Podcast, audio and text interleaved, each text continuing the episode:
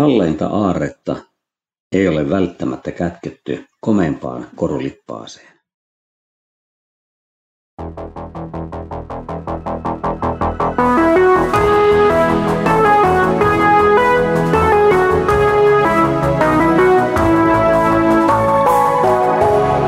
Kirjoitusten pauloissa.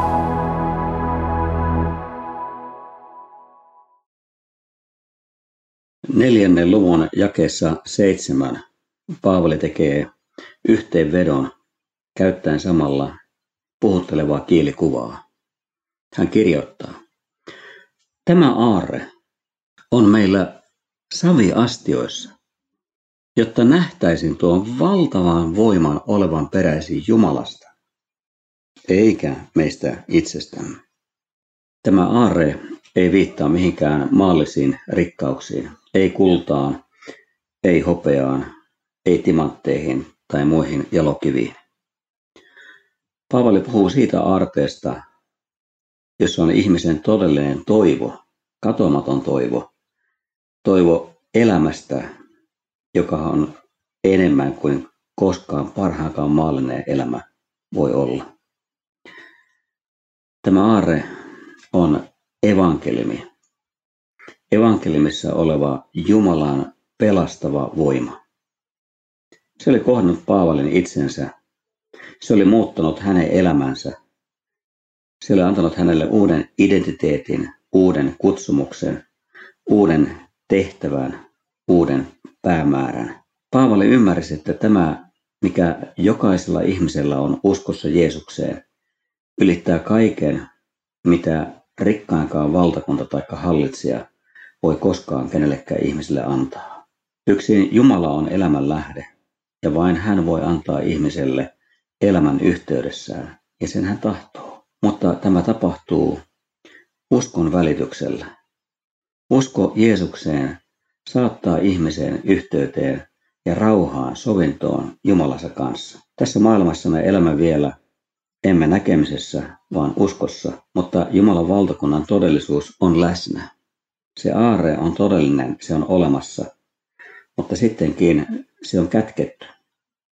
Saviastia, arkinen astia, talouden käyttöesine, ei sillä ollut kovinkaan paljon arvoa itsessään. Oli paljon mahtavampia ja komeampia astioita, johon jotakin arvokasta, suorastaan kalleinta voidaan laittaa. Mutta Jumala on antanut valtavimman aarteensa saviastioihin.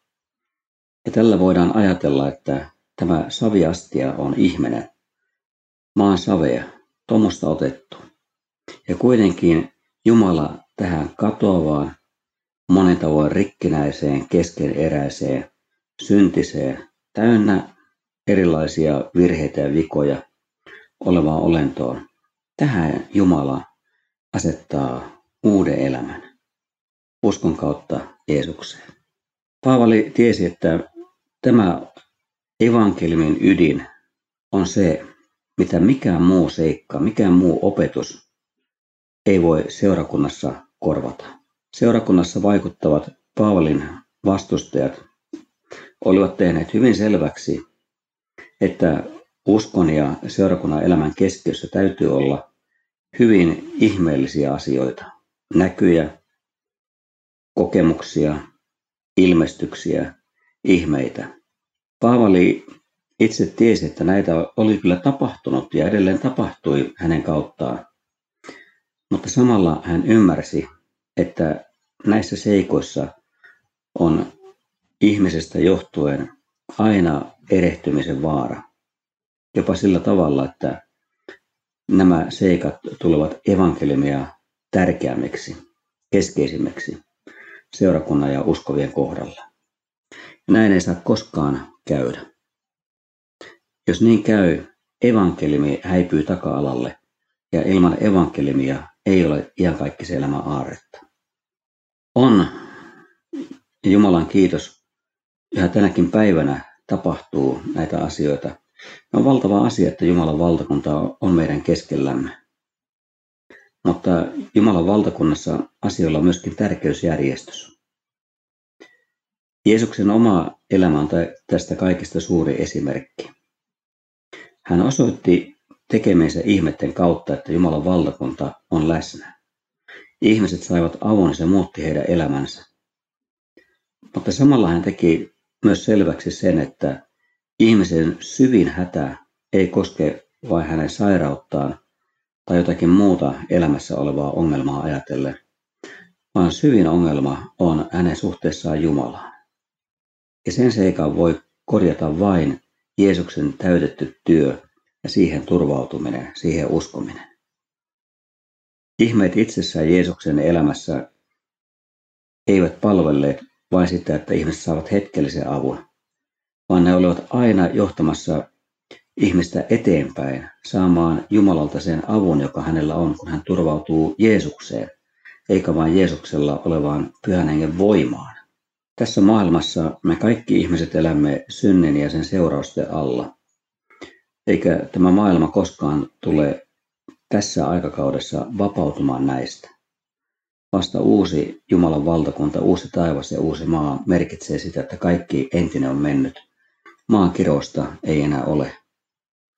Niin kauan kuin me olemme tässä maailmassa, me joudumme kohtamaan erilaisia vastoinkäymisiä, vaikeuksia, sellaisia seikkoja, joita emme haluaisi joutua kohtaamaan, mutta jotka ovat todellisuutta synnin ja sen vaikutusten tähden kaikkialla keskuudessamme. Niistä, kun ihminen niitä kohtaa, niin ei voi kuitenkaan tehdä sitä johtopäätöstä, että millainen hänen suhteensa Jumalaan on. Onko se kunnossa vai ei. Paavali seuraavaksi sanoi, että hän ja hänen toverinsa, tai ylipäätään siis kristityt, he ovat kaikin tavoin ahtaalla. Kuitenkin hän jatkaa välittömästi, mutta emme umpikujassa. Hän sanoo, että olemme neuvottomia, mutta emme toivottomia. Vainottuja, mutta emme hylättyjä. Maahan lyötyjä, mutta emme tuhottuja. Tässä on jälleen monta vastakohtaisuutta niistä kymmenistä ja kymmenistä vastakohdista, mitä Paavali meidän eteemme kirjeensa myötä tuo. Tämä vastakohtaisuus kuvaa juuri sitä todellisuutta, mikä meillä Jeesuksenkin uskovina on. Elämä tuo eteemme vaikeuksia. Elämä tuo eteen vastoinkäymisiä. Ja jos me olisimme vain omassa varassamme, me lopulta väistämättä häviäisimme. Meidän tilanteeseemme kuitenkin on tullut muutos, ihan ratkaiseva muutos. Meidät on siirretty kuolemaan vallan ja pahan vallan ja synneen orjuuden vallan alta Jeesuksen valtakunnan kansalaisiksi. Meistä on tullut Jumalan lapsia. Me kuulumme hänelle. Hän on maksanut meistä hinnan. Ja hän, Jeesus, on voittanut kuolemaan synnen ja pahan vallan. Hän on luvannut olla meidän kanssamme joka päivä. Ja sen takia, koska Jeesus on voittaja, meillä on yhteys häneen. Eli vaikka me olemme ahtaalla, niin emme ole umpikujassa. Ja tässä taustalla on se, että meidät on todellakin liitetty uskossa Jeesukseen siihen katoamattomaan elämään, joka hänellä on. Meitä ei ole hylätty. Meitä ei ole tuhottu. Ja vaikka kristitty joutuisi ei vain vangituksi, vaan myöskin vainoissa antamaan henkensä, kukaan ei voi riistää häntä, hänen olemassaoloa, hänen persoonallisuuttaan ja hänen todellista elämää Jumalan käsistä. Tässä ajassa Paavali muistuttaa, kristitty kantaa ruumissaan Jeesuksen kuolemaa. Eli meistä on maksettu hinta, meistä on jouduttu maksamaan kallisarvoinen hinta. Mutta Jeesuksen kuolema oli sillä tavalla ainutlaatuinen, että hän ei jäänyt hautaan, vaan hän voitti kuoleman. Joten myös Jeesuksen elämän on tarkoitus tulla meidän ruumissamme näkyviin. Elämä uskossa tässä maailmassa tarkoittaa, että me joudumme vastatusten vaikeuksien kanssa evankeliumin tähden. Jeesus itse totesi, että maailmassa teillä on ahdistus, mutta hän on voittanut maailman. Hän on sitä suurempi.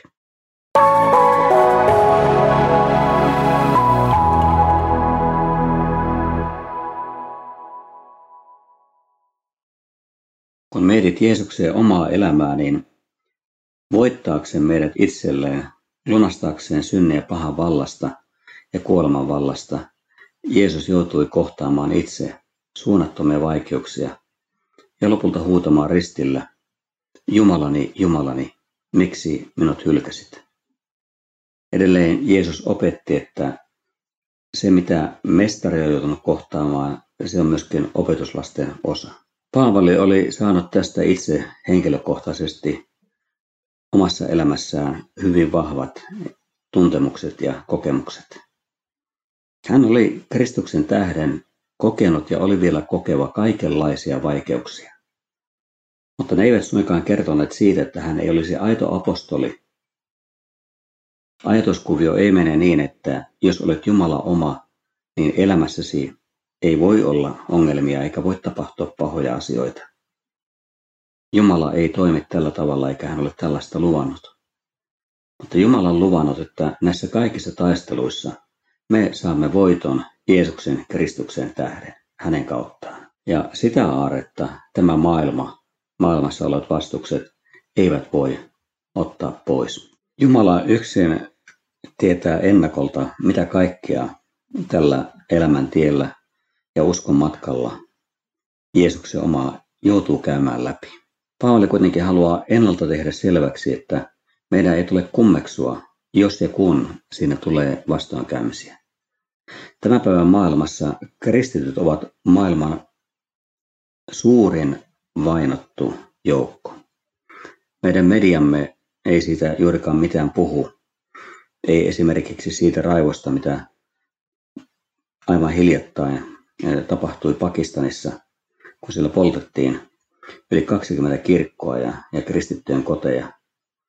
Muslimijoukko täynnä vihaa ja täynnä kostohalua tuli kostamaan näille kristityille sen, että päidetysti oli löydetty jonkun kristityn kodista kappaleita Koranista. Olivatko ne poltettuja hiltyneitä, mutta kuitenkin ajatus oli se, että heidän uskoaan, heidän pyhää kirjansa on loukattu, joten he tulivat kostamaan tämän verisesti. Kun Jeesus oli kohdannut Paavali ja kutsunut hänet, Jeesus teki Paavalille jo silloin selväksi, että Paavali tulisi kärsimään paljon Jeesuksen nimen tähden. Tällä tavalla Paavalille oli selvää, että hänen elämässään vaikeuksia tulisi riittämään. Mutta se ei suinkaan saanut häntä piilottamaan evankeliumia, luopumaan sen julistuksesta, jotta hän ei joutuisi kohtaamaan näitä vaikeuksia.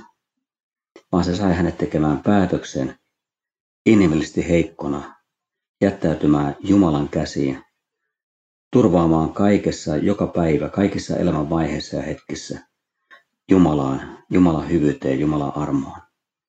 Koska hän tiesi, että kun lopulta kerran kaikki on ohitse ja tämä elämä on päättynyt, hän saa olla perillä kuninkaan luona, hänen kirkkaudessaan, hänen valtakunnassaan. Ja hänellä tulee olemaan ikuisesti paras osa, Jumalan ihmisille tarkoittama. Tämä osa on tarkoitettu jokaiselle, myöskin sinulle. Tahdotko sinä saada tämän aarteen? Ottaa sen vastaan omalla kohdallasi.